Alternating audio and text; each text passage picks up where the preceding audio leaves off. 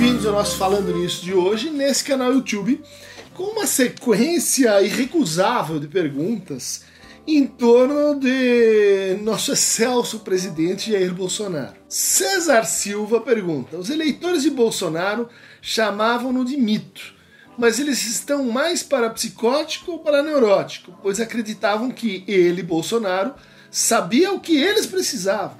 Era o ditador salvador da pátria. Então, César, mito é uma expressão interessante, né? Porque a própria pessoa se definindo assim, ela está dizendo a verdade ainda que involuntariamente. Né? O mito é uma, é uma ficção coletiva que exprime a origem de uma determinada ideia ou processo ou prática, né? e que no fundo a gente reputa como falso. Né? O mito é, a partir da modernidade, falso.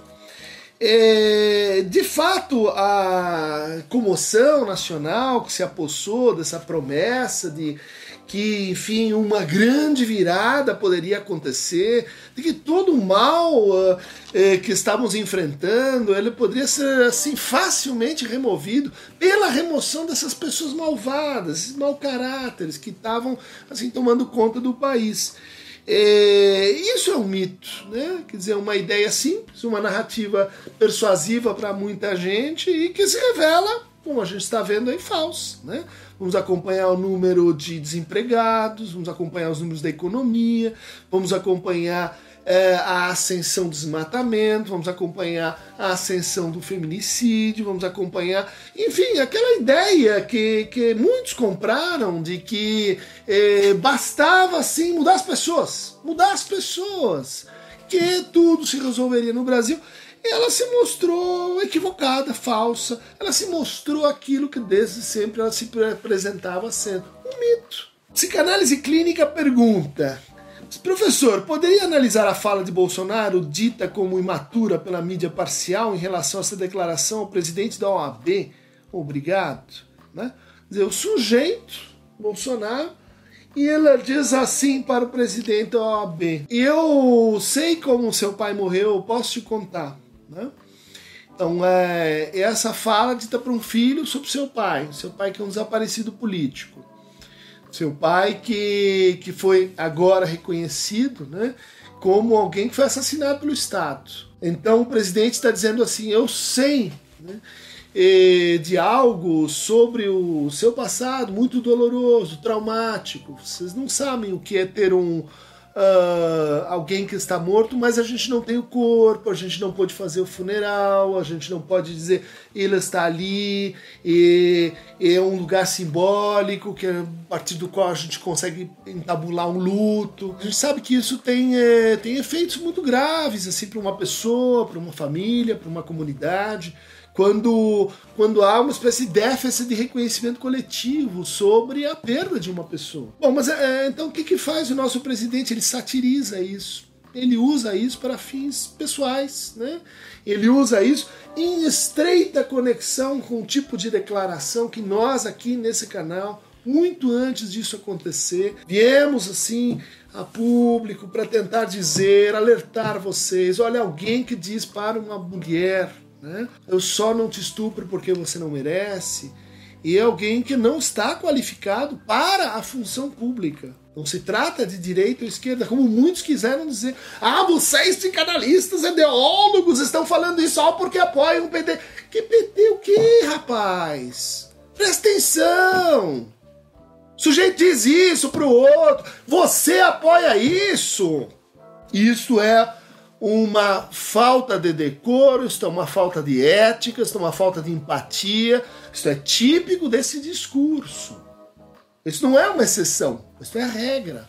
Tentamos advertir, tentamos dizer: olha, existe algo que é da ordem da política, existe algo que é da ordem do discurso. O discurso é maior que a política. Para aqueles que são profissionais do discurso, que sabem escutar, que dizem por aí que sabem escutar, é preciso seguir um mandamento que está na origem da medicina, que nos antecede enquanto prática, que diz o seguinte: vulgata nocelo, ou seja, divulgar o mal. Apontar quando ele se anuncia. Informar as pessoas de que existe um perigo. Seja ele a malária, seja ele a peste, seja ele a lepra, seja ele um perigo discursivo. Eu quero saber onde é que está a ética dos psicanalistas, que naquele momento e agora estão dizendo que não, a psicanálise ela não tem que se meter com isso. Ou seja, estão apoiando isso que está acontecendo. Estão apoiando o sujeito falar em golden shower, falar em tamanho do pênis do japonês. E estão me dizendo, olha, a ética não me permite dizer nada a respeito, seu cínico. E o senhor vem me dizer que, em nome de que neutralidade, o senhor precisa se esquivar de prestar atenção e fazer bom uso do que o senhor sabe. O senhor sabe que um discurso como esse ele tem é, comprometimentos que vão além das opiniões. O senhor sabe de que isso vai tornar o Brasil doente, conforme a coluna excepcional de Eliane Brum, que o Bully vai pôr aí para vocês. Estava avisado isso. Não é mais uma questão de quem vai ganhar a eleição. O que é que nós vamos fazer com uma declaração como essa? Uma pessoa que em público diz para o filho de um desaparecido, escarneia disso. Eu sei onde que aconteceu com seu pai. O senhor é um covarde, Jair Bolsonaro, como eu já falei outras vezes. O senhor não entra em nenhum debate. Na hora que o senhor tem que eh, enfrentar um debate com o representante francês, o senhor vai cortar o cabelo. O senhor está fugindo de quem? Não precisa aumentar o nível da, da inconsequência verbal, do confronto com a ciência, com os dados, com a realidade, com as universidades. Não adianta mais dizer que isso é um problema de que as universidades estão à esquerda. O senhor está negando a realidade. Paulo Antraz gostaria de ouvir um comentário sobre o livro Psicologia das Massas e Análise do Eu, de Freud, e se atualmente estamos testemunhando as ideias desse livro na política de nossos dias. Estamos. Eu recomendaria a você um ensaio que escrevi para esse livro, Democracia em Risco, chamado Psicologia das Massas Digitais e Análise do Sujeito Político Democrático. De fato, a gente enfrenta um novo tipo de funcionamento de massa. É a síntese desse artigo. Que é a, a massa que se, que se apossa de alguém pela linguagem digital, pelo abuso da desinformação, pelo funcionamento fechado de um grupo de pessoas, quando começa a ter as suas crenças conspiratórias, terra plana, confirmadas por 2, 3, 5, 10% das pessoas. Isso é um fato muito interessante para análise né, do funcionamento de massas. Hoje no Brasil, 7% das pessoas, 14 milhões de pessoas, dizem que a Terra é plana.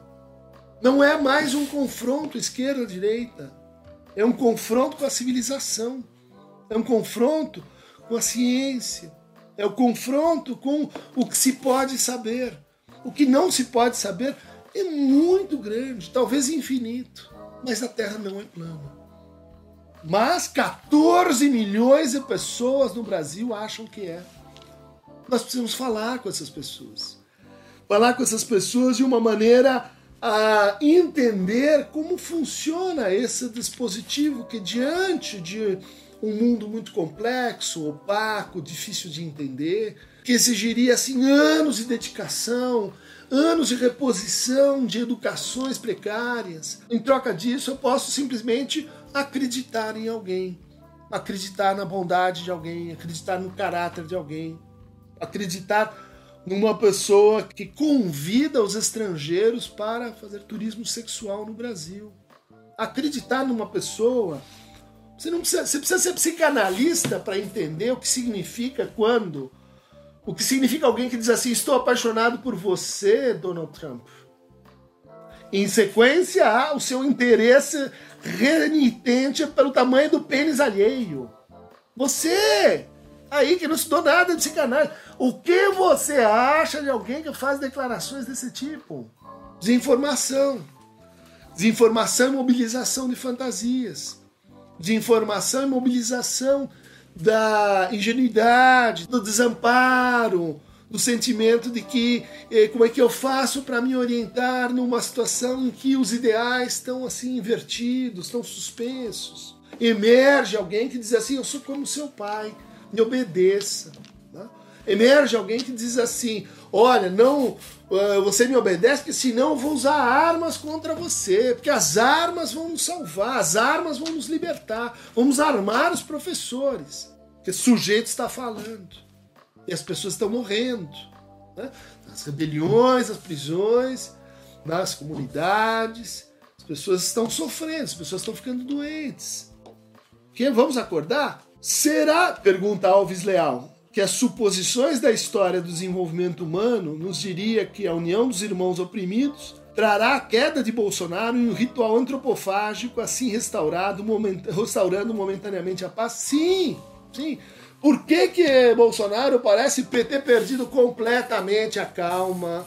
Está aumentando um oitava, duas oitavas, está gritando com todo mundo, está assim fora de controle. Né? Por que, que isso está acontecendo? Porque um personagem que estava assim ausente começou a falar. A oposição calada. A oposição está fazendo alguma coisa? Não, não fazendo nada.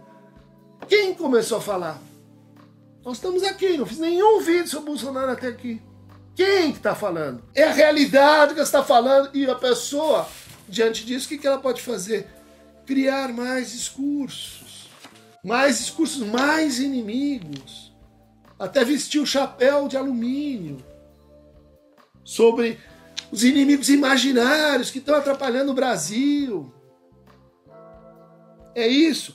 Os irmãos, isso está acontecendo. A gente escuta nos consultórios, a gente escuta nas ruas. Né?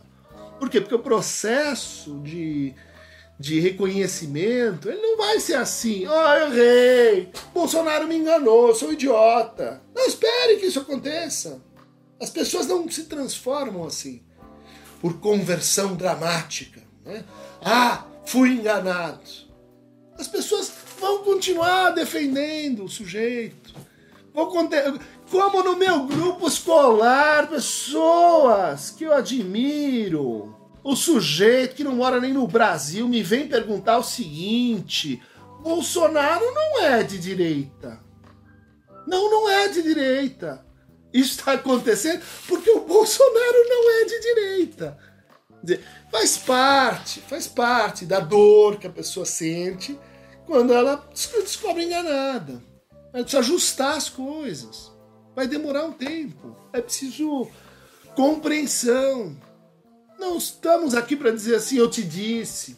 Isso não ajuda nada. Agora, ajuda escutar a realidade, escutar aí os números, escutar os dados sobre o desmatamento, sobre a poluição. Isso ajuda. A razão fala baixo. Né? Basta escutar, ela não cessa, ela vai dizendo, ela vai dizendo. E isso está acontecendo no Brasil. Né? Dunker pergunta a Juliana Caldas: fala sobre o Abraham Weintraub, o ministro da Educação que não sabe fazer contas com chocolates. E vem um truque que é assim: olha, eu vou tirar o dinheiro de vocês, eu vou tirar o dinheiro da educação, das universidades, mas eu vou entregar de volta uma ideia.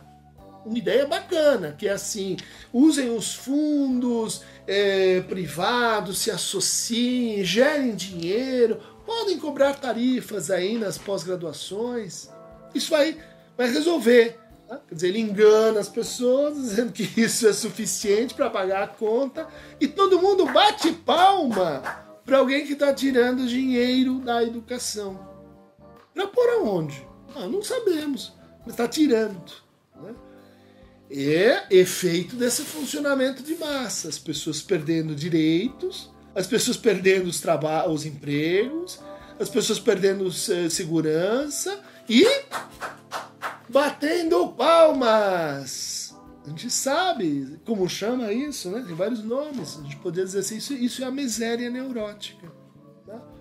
A pessoa, ela, ela precisa continuar apegada àquela razão, aquele mito, aquela crença, aquela certeza, porque isso dá sentido para a vida, para ela, né? Quer dizer, tem os inimigos que a gente está enfrentando. E continua conivente com um ministro abaixo da crítica. Abaixo da crítica.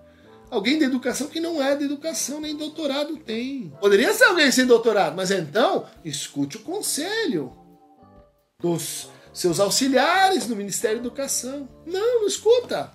Governa erraticamente. Escute os reitores. Quer fazer um programa como essa Futurice? Escute os reitores, converse, debate. É assim que, que a gente elabora a razão. Não, tira da cartola um plano que ninguém entende, né? feito para enganar incautos. Dunker, quando puder falar, pergunta a PH Psicologia, sobre um tema que está em voga atualmente em nosso país, fale, por favor, quais são as implicações psicossociais na retirada do Conselho de Psicologia e outros conselhos. É isso, né? Quer dizer, o tolo, diziam os gregos e os romanos, é aquele que se priva do bom conselho.